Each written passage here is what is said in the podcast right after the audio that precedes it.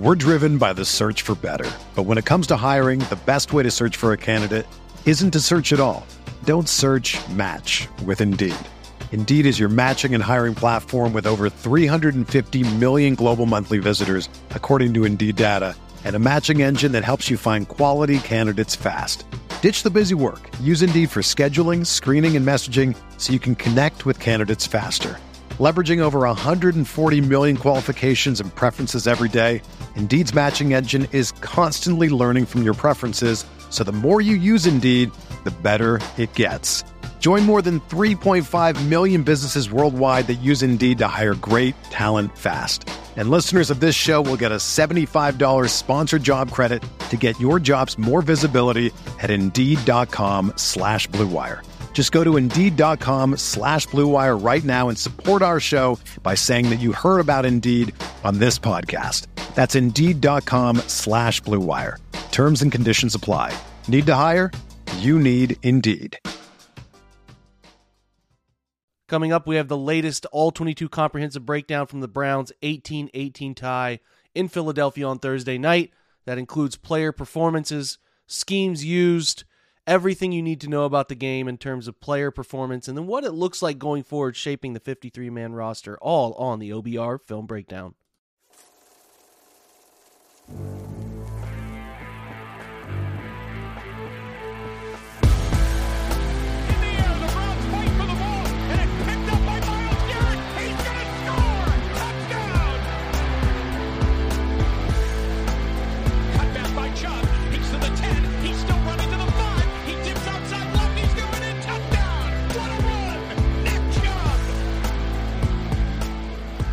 What's up, guys? Welcome into the latest OBR film breakdown. Your host, Jake Burns. We are going to talk about uh, what we learned from the tape of this All 22 Eagles Browns matchup. You kind of start with the basic data. In this one, offensively, the Browns ran a registered from TruMedia 90 plays. And some interesting wrinkles in that uh, 90 play example size here. The the 11 personnel stuff, which we've seen uptick all offseason, uh, included, uh, it looks to me like 64 of those snaps for the Browns of those 90 came in 11 personnel. 12 personnel was a part of it. That's again one wide receiver, sorry, one running back, two tight ends for 22 snaps. So they have uptick that. They did not run any 13. They continue to shy away from 13. So the next personnel grouping that they ran the most, which is something I have not seen them do in any portion of Kevin Stefanski's tenure. They ran four wide receivers, which is 10 personnel, more popular college and high school personnel grouping. So that is the first time I've seen it. They ran it four times. They ran uh, a little bit in the first half, and uh, it was predominantly late in the in the first half that they ended up running this. But it, it's again surprising to me. They had a run, couple run plays from that look and a couple throws, but uh, you're trying to again speak to what's going to change, what's going to look different. That's a part of it, right? They ran a lot of power. I just kind of talking scheme stuff here. They ran a lot of power, a lot of counter. Difference between power and counter. I think I've gone over in years past. Power, you're pulling the backside guard for the play side inside linebacker. Counter, you're pulling that backside guard to kick out the in man on the line of scrimmage. You kind of shorten that to EMLOS when it's written down. They kick out the in man line of scrimmage. Sometimes you'll pull somebody with a counter to pull up and through behind the kick out. They did a lot of that from the gun.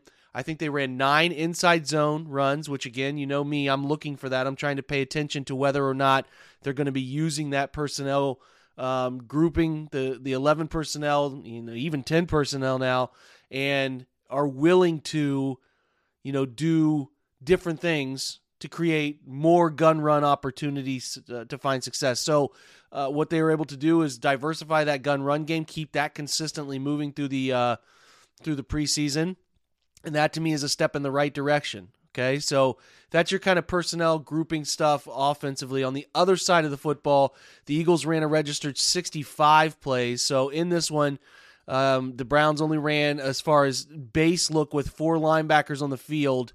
They only ran uh, 10 snaps of that. Okay, and they only the only time that they put that third linebacker on the field is anytime the Eagles trotted out a second tight end, which is again pretty customary. The Eagles are a high volume 11 personnel team, but even when they had two tight ends on the field at times, they would put that extra defensive back on the field. As far as I can see, it looks like there were um, nine snaps of 12 personnel. The Browns still stuck with five defensive backs, and th- those include first downs, second downs, and third downs. They did not run any dime in this game, so we have not seen them put six DBs out there on the field yet. So we'll obviously pay close attention to the decisions around that and what that could look like because we have not seen them introduce that uh, much at all yet. As far as blitz stuff, we saw an uptick in blitz stuff, which to me is an interesting element of where these teams are. Dorian Thompson Robinson, of his 29 dropbacks, 12 came against the blitz, which tells you that these teams are starting to pick up what they're going to be in terms of bringing additional bodies. And then Kellen Mond saw 25 dropbacks, 10 of which he was blitzed. So that's a high volume of blitz that the quarterbacks were facing. I think this uh, this preseason, Thompson Robinson has faced 14, pre- uh, 14 pressure situations, only taken one sack. Again, you like to see that.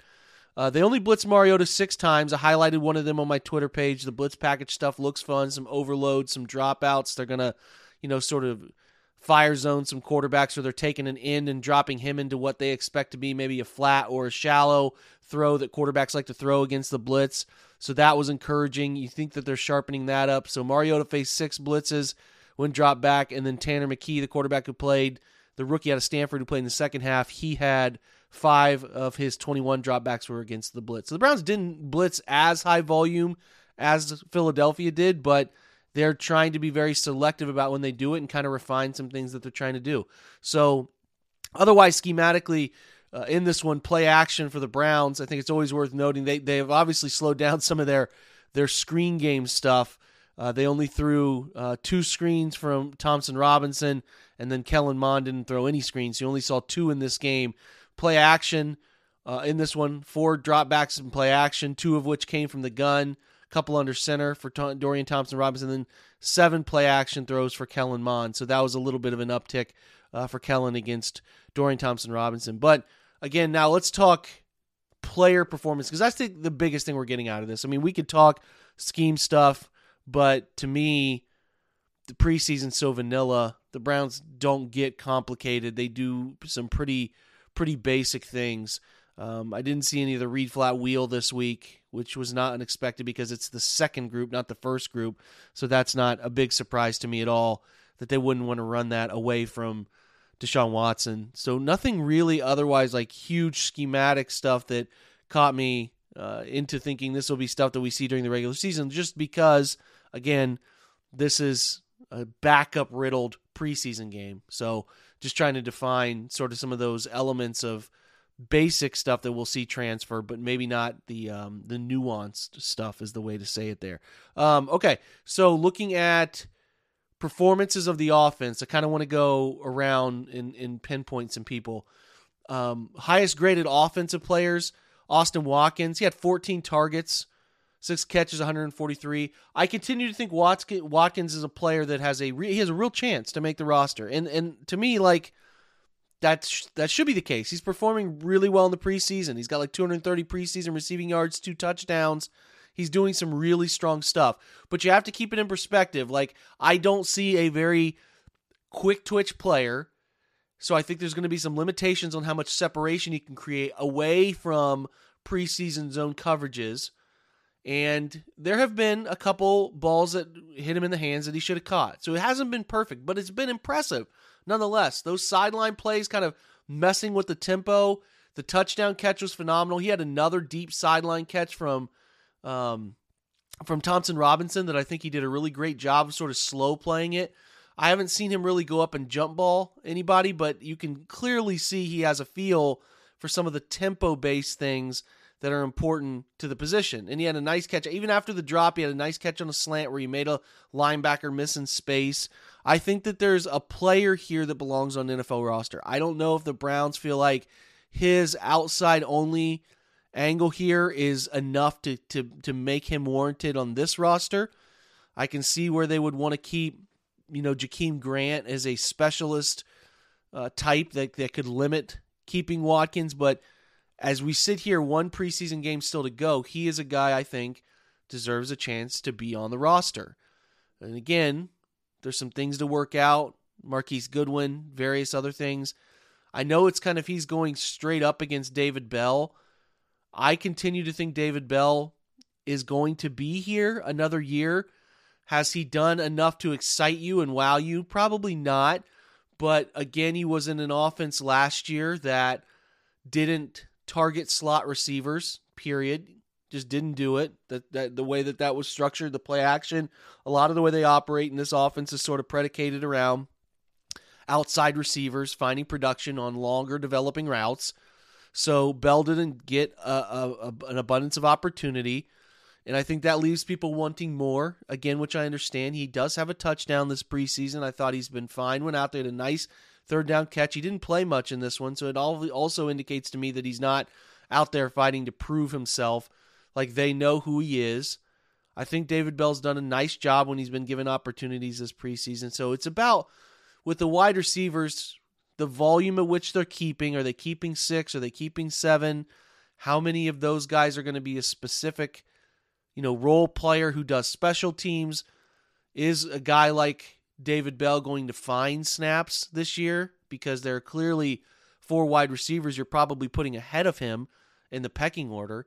It's just a lot. It's a loaded equation, and I'm not sure how they're going to do it, and I'm fascinated to figure it out. I don't think there's a wrong thing, and a guy like Austin Watkins pushing David Bell or pushing himself into the conversation is a good thing overall. It's a really good thing. So, um, other guys who graded strongly in this one Tyrone Wheatley, an 83.2 grade overall, playing pretty good football. It was interesting. They were taking Tyrone Wheatley and Derek Kelly, who they signed uh, not too long ago to add some tackle depth. They were switching those guys snap to it was not snap by snap, but it was it was possession by possession. So when Dawand Jones left and Derek Kelly came in, uh, Tyrone Wheatley and him were switching side by side. And I thought again Tyrone Wheatley had another really strong performance. His run blocking I thought was better. He moves fairly well. The pass game stuff not as good, but again, he's moving side to side. That creates a unique challenge for a player like that. So I thought Wheatley was fine. I thought it's two strong performances for him.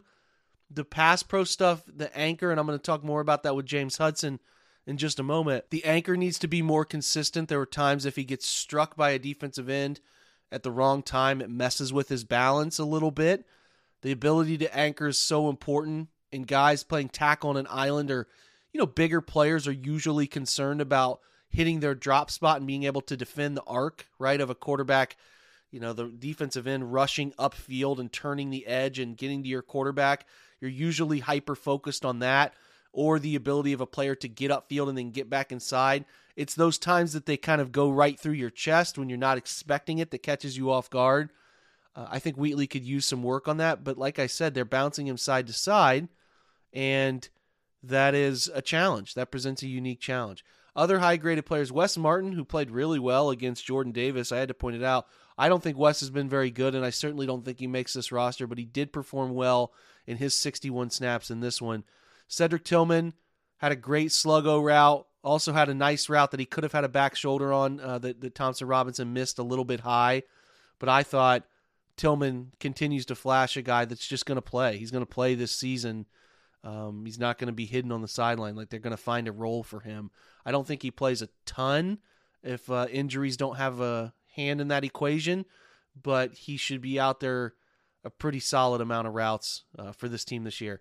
Dawand Jones, again, steady, strong. His snaps against Nolan Smith, where Smith is going to be special, and we thought that through the draft process. I, I still can't believe he was available for Philly where they got him. I think he's going to be so good, man. Um, couple times where Nolan Smith got up under his hands was able to sort of turn the short corner because he was able to take Dawand. Like Dawand is obviously trying to set a shield upfield with a with a large portion of his torso cutting him off. Well, he took the hands, lifted the hands, and what that does is just create less surface for a player to have to run through and the ability of Jones to dip the corner. Those snaps are worth your while. I think Nate Tice on Twitter put together every Dawand Jones Nolan Smith pass rush rep. You can watch that. It was a really good film to watch. So you know, nothing changes. Dawand Jones is going to be a really solid right tackle. The the situation here is just how quickly does that take place? Does it take place a year from now? Does it take place this season because of injuries? We know currently Jack Conklin is in concussion protocol, so that's an element uh, that you're always kind of paying attention to. But I think Dawand is proving so far and his stock is rising that he's playing well. Luke Wypler played 71 snaps, both at guard and center. He played alongside Nick Harris. He graded out 71.9. I thought he was good. I thought he was good in both phases and continues to prove that he is a sixth round steal. I think he, they're, they're proving that they want Nick on the roster and Luke on the roster and hoping that Luke can play some guard in a pinch if they need it. Him, it'll be him and Michael Dunn. Michael Dunn played 47 snaps, played well. So it'll be those two with Nick Harris being your center, your first in line to play some center. Maybe Colby Gossett gets on the practice squad. Tyrone Wheatley gets on the practice squad. That's a possibility. Everybody on the offensive line graded out pretty well except for James Hudson, who I thought played pretty poorly in this one. And I continue to just sort of be uneasy about him as a, you know, left tackle replacement player. That makes me I just I'm I'm going to be honest, I'm nervous about it. In this one he gave up two pressures in 21 pass blocking reps and he doesn't anchor well. He's fast enough but not always clean with his technique to handle speed guys but to me, he still doesn't do a good enough job of being able to handle speed and then guys turning speed to power or just playing with power. He is able to stay in front of people, but he does not anchor well enough to keep his quarterback from feeling like the pocket is being condensed. So I don't know. Is Hudson good enough to maybe move inside where he doesn't have to worry about speed and he can just get better at anchoring? I don't know. I just know that if he's your left tackle, I'm a little nervous about that. And um, that's why I'm trying to watch Tyrone Wheatley. He gave up three pressures as well, but again, I think Tyrone's challenge was a little different, bouncing side to side. Uh, and and I'm I'm kind of just think that that Wheatley has a better base about him, and he he moves pretty well athletically, even with uh, you know some of the size stuff. He's a really really massive human. So otherwise, pressures given up. Colby Gossett gave up three. We mentioned Wheatley, Michael Dunn allowed two, Derek Kelly allowed two, Wypler one, Martin one, and then Dawand Jones gave up that pressure to Nolan as well. So, you know, I thought the offensive line was pretty good overall. They didn't run it very well, but I thought they didn't run it very well because I didn't think the running backs helped them very much. John Kelly graded out as one of the worst players on the field, 39.8. I am still out on giving John Kelly a roster spot. Don't think that's going to come to fruition for him, uh, even though the chance is sort of there more than ever. And Hassan Hall is just, you, know, you forget Kelly also fumbled down near the goal line on that, that stellar opening drive. And Hassan Hall just doesn't see the field well enough for me to, um, you know, uh, be able to be an NFL running back. His, his vision is just not where it needs to be. Now, Demetric Felton played – a lot of snaps. He played 32 and he played fine. He makes people miss. He's pretty twitchy uh, in between the tackles to make a guy miss or spin off of a play. But I just don't know how Felton's going to fit in to the whole picture. You know, I posted a pass rushing, sorry, pass protecting video to our group at the OBR where he just completely is uninterested in pass blocking. And I know that's a huge part of like a third down backs responsibility on top of getting out on routes, which Felton can do fine, but he does not have a willingness to do the pass protection side. And those linebackers are blitzing. You have to be a part of the solution in pass blocking. So I don't know, man. I don't love Felton as a third back. I'd feel more comfortable with him as a special teams fourth back, but they might be forced to have him as the third guy. You can do worse, but you could certainly do better. So I know that there's going to be some attention paid to roster trim downs on the 29th and how that all shakes out if they're able to add a running back or maybe Jordan Will or Jordan Wilkins is going to be that guy. I'm not sure. He graded well, but he only played 8 snaps. He had an 87.6 grade. I'd like to see a lot more of him in Kansas City. He at least has a track record of doing this at the NFL level. So we'll pay attention to Jordan Wilkins, who I thought ran well in his few snaps but we need to see more of the whole picture with him. That's for certain. So DTR again played 47 snaps, played the first half. He actually didn't grade out as well as he has in these other uh, endeavors. He had a 64.3. His pass grade was a 63.2. That feels pretty fair to me. The last two games, an 88.6 and an 81.7, so it's a downtick. They did not give him any uh, uh turnover worthy plays, which to me, I thought you could count a couple, uh, not a couple. There was one ball that got batted in the air. I thought he made a bad decision on throwing, and it almost was intercepted by a lineman working his way downfield, but it ended up hitting the ground. I thought that was a turnover worthy throw. They didn't deem it that way. He did have two big time throws. I posted one of them where he steps up against some left side pressure uh, and against a, a hook defender, does a great job of throwing Austin Watkins open to sort of the outside right side of that hook defender. He was a great throw and a great process to get there. He was really solid under pressure, four of seven on nine dropbacks for 73 yards. And, and his best work came when he wasn't blitzed, which is not surprising for young quarterbacks. Nine of 14 for 114 total yards. So, uh, again, I don't think he was bad in this game. He just had moments of inaccuracy. There were a couple throws where he, he came to, to look downfield and he just missed by a wide margin. I counted four throws that I thought he could have thrown an accurate football and given his guy a chance, and he just completely missed on those. There were a couple of um, the first time I've seen him get a little antsy in the pocket, and his footwork got a little chaotic and missed uh, missed the guy he was trying to throw to. So again, it's exposure to more reps and more situations and better players for for him playing in the first half for the first time. I but I feel to me that he has done enough to feel good enough about him to maybe be your backup on the 53. Now, I would not be surprised if they keep Josh Dobbs and they run the three quarterback situation here, but again, just me, it feels like he's done enough to make you confident that he could handle a, a couple weeks spots starting as far as uh, as a game plan build around his skill set. And he does enough of those little things right right now that you can see a future for him getting a chance to start somewhere. The, the the way he gets the football out, the the rip, the the movement on the football, the velocity, I think it's it's there. Some of those little innate things DTR can certainly handle, and I and I think that there's a future guy getting a chance. I'm not saying he's going to be a future consistent starter, but what I'm saying is that there's a player in there who should get a chance to start someday somewhere. That could be Cleveland, or it could be a trade. It could be somewhere else. There's something there, and and I'm I'm interested to see where it goes for him. Uh, and and again, it's just more exposure to NFL snaps that will give us the full picture of him, but will make him a better player. You can already start to see him understanding and processing a lot of things, and he does a nice job.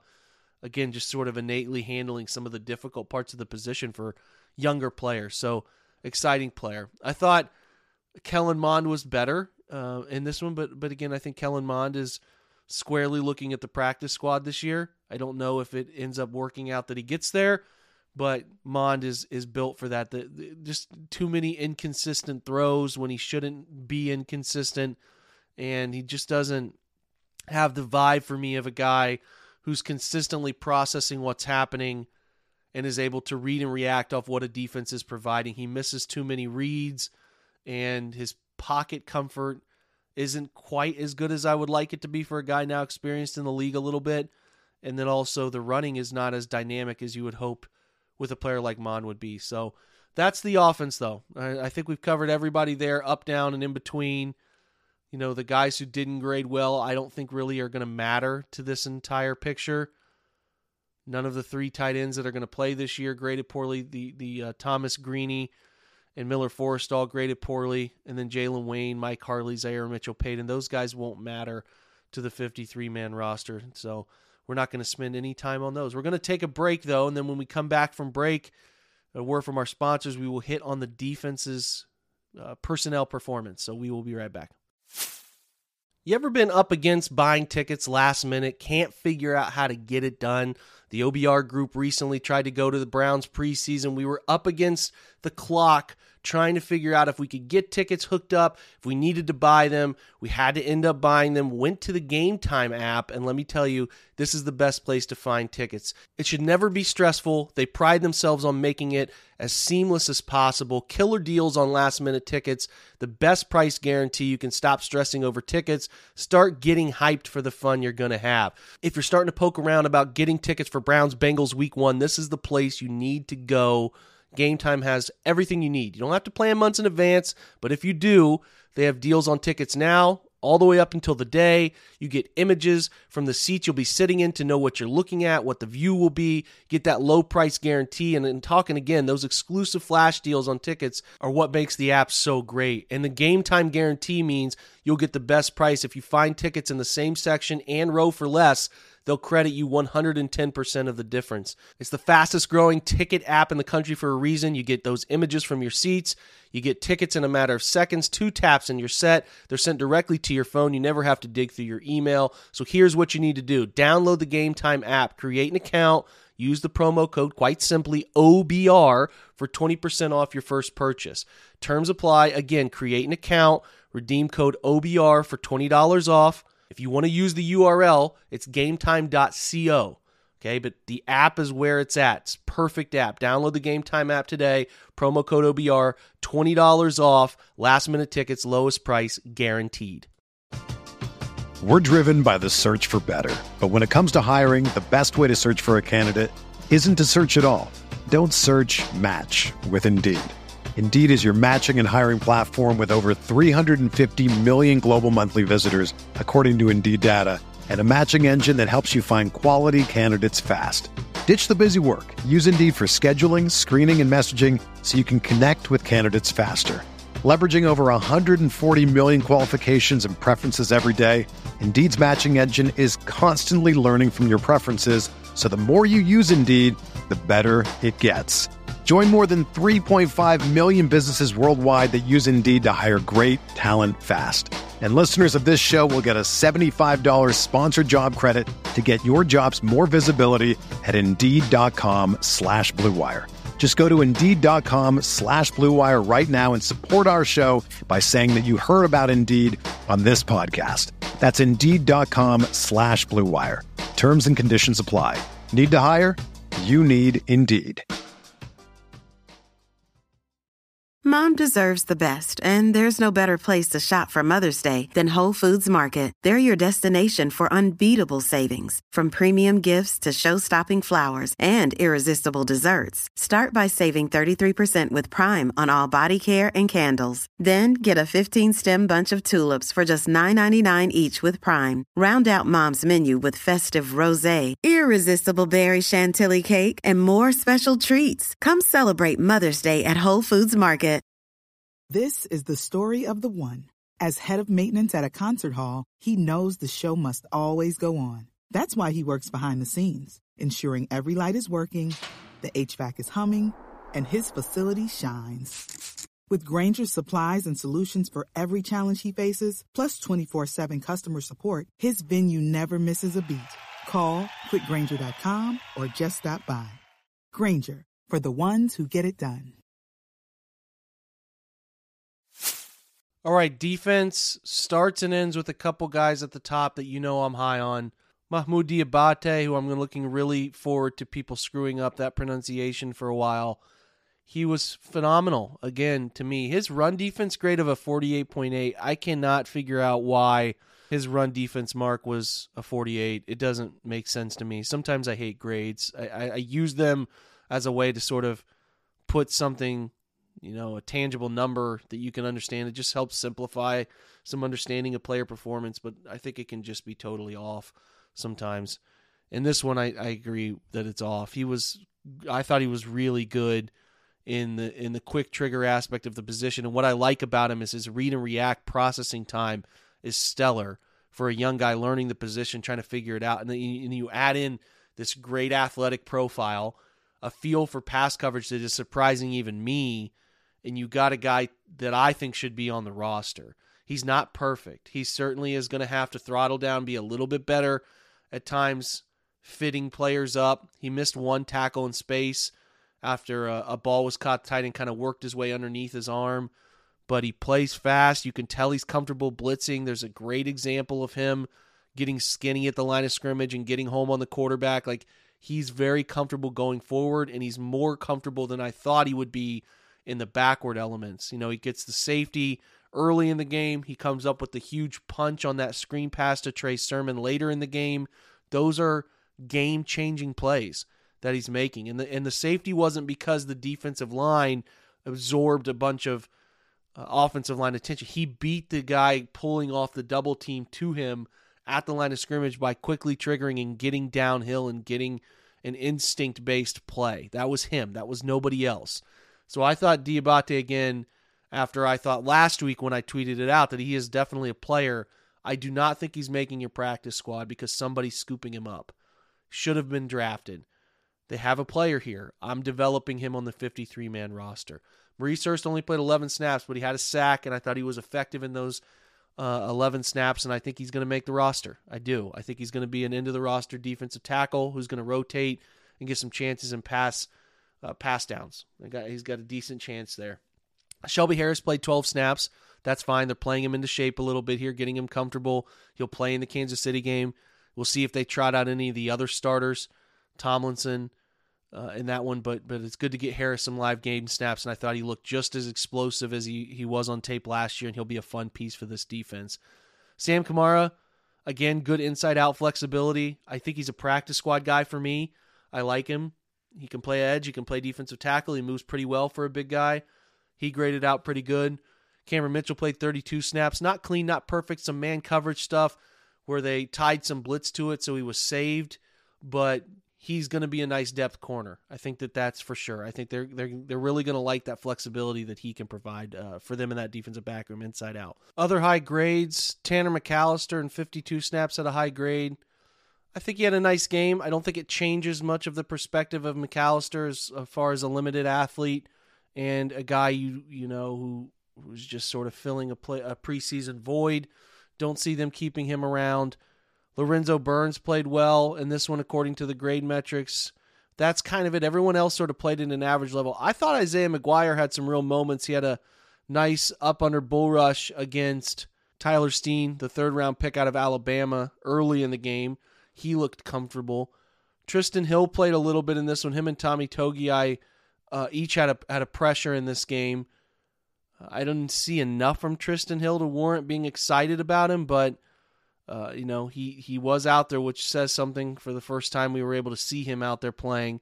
He's got an uphill battle to make the roster. At the bottom of the grade chart, Jordan Elliott once again, Lonnie Phelps, Ronnie Hickman, despite having an interception, his 14 snaps. You know, going back and watching the film, he missed a couple tackles. He was in the wrong place another time. So it, the interception helps the front-facing public stuff there, but as far as being where he's supposed to be and actually helping his case, I don't, I don't think he did very much in this one. Uh, Cam Bright, the the um, rotation late rotation linebacker, didn't help himself, and Chris Westry, who they brought over late, graded poorly as well. D'Anthony Bell had a 54.3 mark. Again, like I don't know if he's going to make the roster. You'd have to see like does the practice stuff help him? There's some times in coverage I'm not sure D'Anthony Bell's in the right spot. We'll say that. Uh, so I'm not sure if it's D'Anthony Bell. It could be his by default. I'm I'm, I'm really not sure. Hickman left with that concussion, didn't leave uh, himself more of an opportunity to uh, to prove himself. So we'll see. Maybe week three provides a big opportunity for him again. He was going to get that in this game, but obviously the injury left him uh, unable to finish. Siaki Ika finishes with a 52.8, no pressures.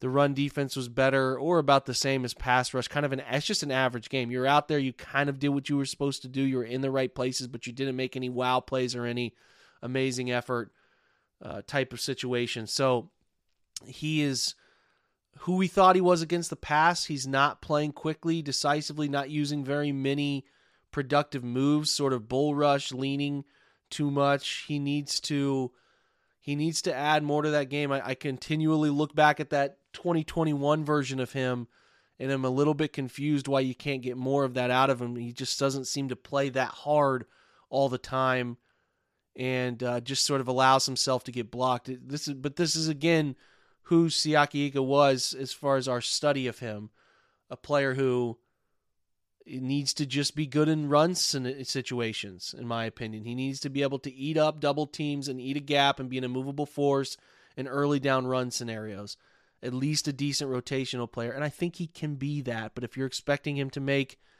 you know, many wow plays as a pass rusher, again, I, I think you're going to leave disappointed in that front. So, um, listen, it was not a strong defensive performance overall, even though they only gave up 18 points. Not very many stellar grades. The guys who really helped themselves in this one, Maurice Hurst for sure, Mohamoud Diabate, without a doubt. Thought Cameron Mitchell put on a strong performance to help himself, and I thought Isaiah McGuire continues to solidify that he's going to be that fourth edge when they use four guys, and Shelby Harris getting out there helps as well. I don't think Ronnie Hickman helped himself very much. Jordan Elliott, I just don't see it. He only played 11 snaps. I, I guess he's going to make the roster, but uh, you, know, I, I I don't know. I really I really don't know how you justify it unless again I'm willing to obviously say that you know a guy can be better in practice and be impressing coaches there in preseason you get these very small sample sizes from guys near the top of these scenarios so um, Elliott gets uh, only 11 snaps and that probably tells enough of the picture but he didn't really play very well again Chris Westry, Cam Bright, these guys down here, and I again I don't think Hickman helped himself either. And Lonnie Phelps plays hard, but I don't think there's enough NFL skill there for him to make the roster. Special teams wise, you know, we're all worried about Cade. I don't have a great answer. I think the holding's been fine. To me, when I watch it, it's been fine. Does he need to lean it one way or the other? I don't know. Maybe they need to work through that, but I don't know. I think it's been fine. Guys who had tackles and special teams in this one, Caleb Biggers and Lonnie Phelps had two. Diabate had a tackle on kickoff team. Nate Meadors had the highest grade in specials at 90.3. He also had a tackle. Um, that's about it for the special teams tackling group. And Bojorquez, he continues to punt the ball really far, sometimes to the detriment of the coverage team, but he definitely gets after the football. We'll see if he can place it again a little bit better this year than he did last year. But he's a fine punter. He'll be he'll be good for reversing the field for the most part because he can really drive that thing a good a good amount of way. So I'm not worried about Bojorquez obviously as much as I am the other kicker, who is uh, at the point of contention for a lot of Browns fans. Anyway, that's it for today. Uh, and these preseason games really hard to take away data and uh, talking points when it's just really player performance from a very simplistic schematic standpoint. But that's the notes I had from watching both sides of the football really closely. Uh, I hope you guys are enjoying this. It'll be like a way more schematic driven conversation during the regular season where we talk through some specific plays and we you know talk about what the bigger picture looks like on both sides of the football and how they game plan and what type of game plan I think they used to try to defeat the opponent. So it'll obviously get more specific. Preseason is very player performance driven to see who's going to make the roster. I'm going to be at camp on Sunday. So I will have some insights from being live in person, sitting in the stands, trying to get as much as I can. So check in for that on Monday. Should be back tomorrow with Brad Ward, so check that out. And you should continue your every single day podcast throughout the rest of the year. We're going to be in perpetuity because football season is right here in front of us. We're a week away from college football. We got one more preseason game, then we get that bye week, and then we are in game week with the Bengals. Should be a fun time. So it's here, it's live, it's in front of us. Thanks for stopping by. I appreciate you all. Thanks for being patient with me last week when there was that big break. I know I've never had that big a break before and heard from a lot of you, and I again appreciate you guys reaching out, making sure everything's okay.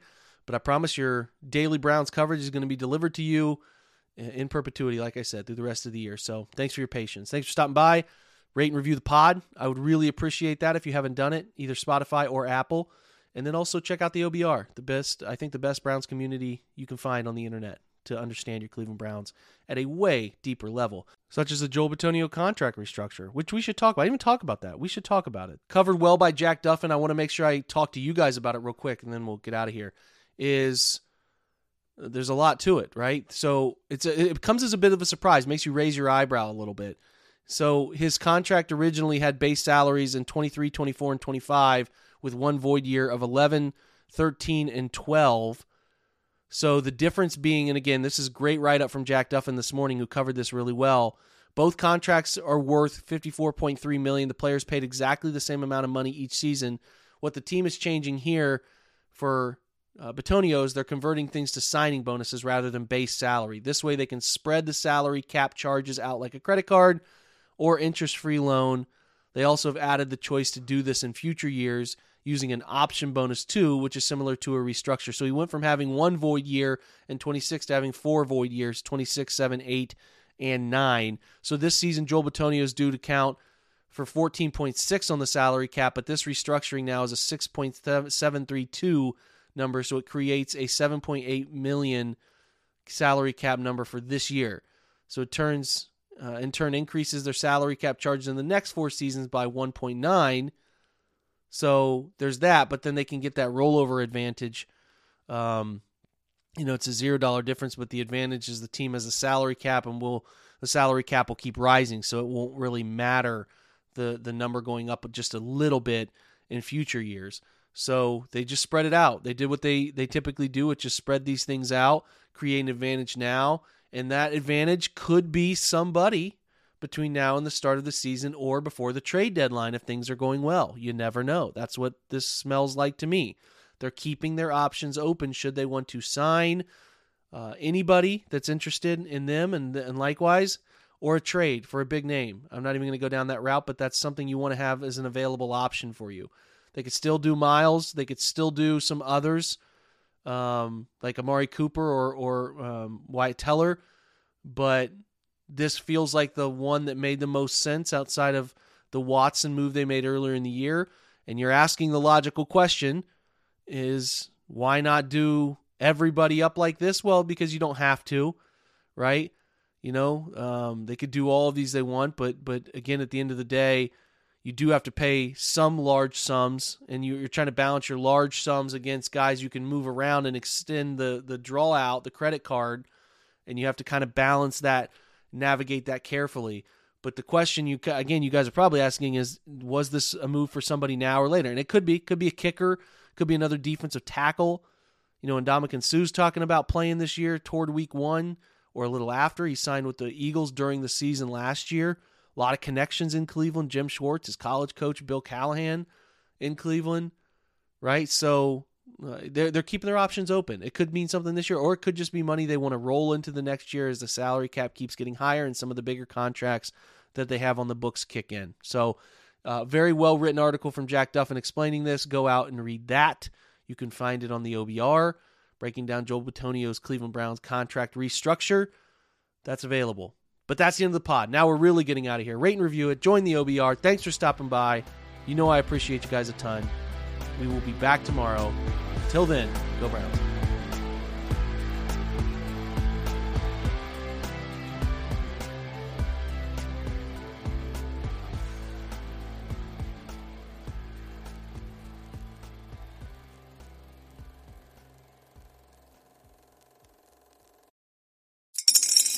Spring is in the air at Littleton Coin Company, and we want to help you brighten your collection.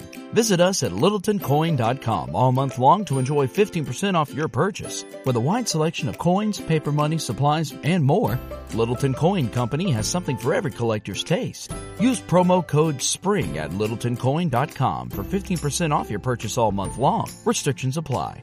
Littleton Coin Company. Serving collectors since 1945.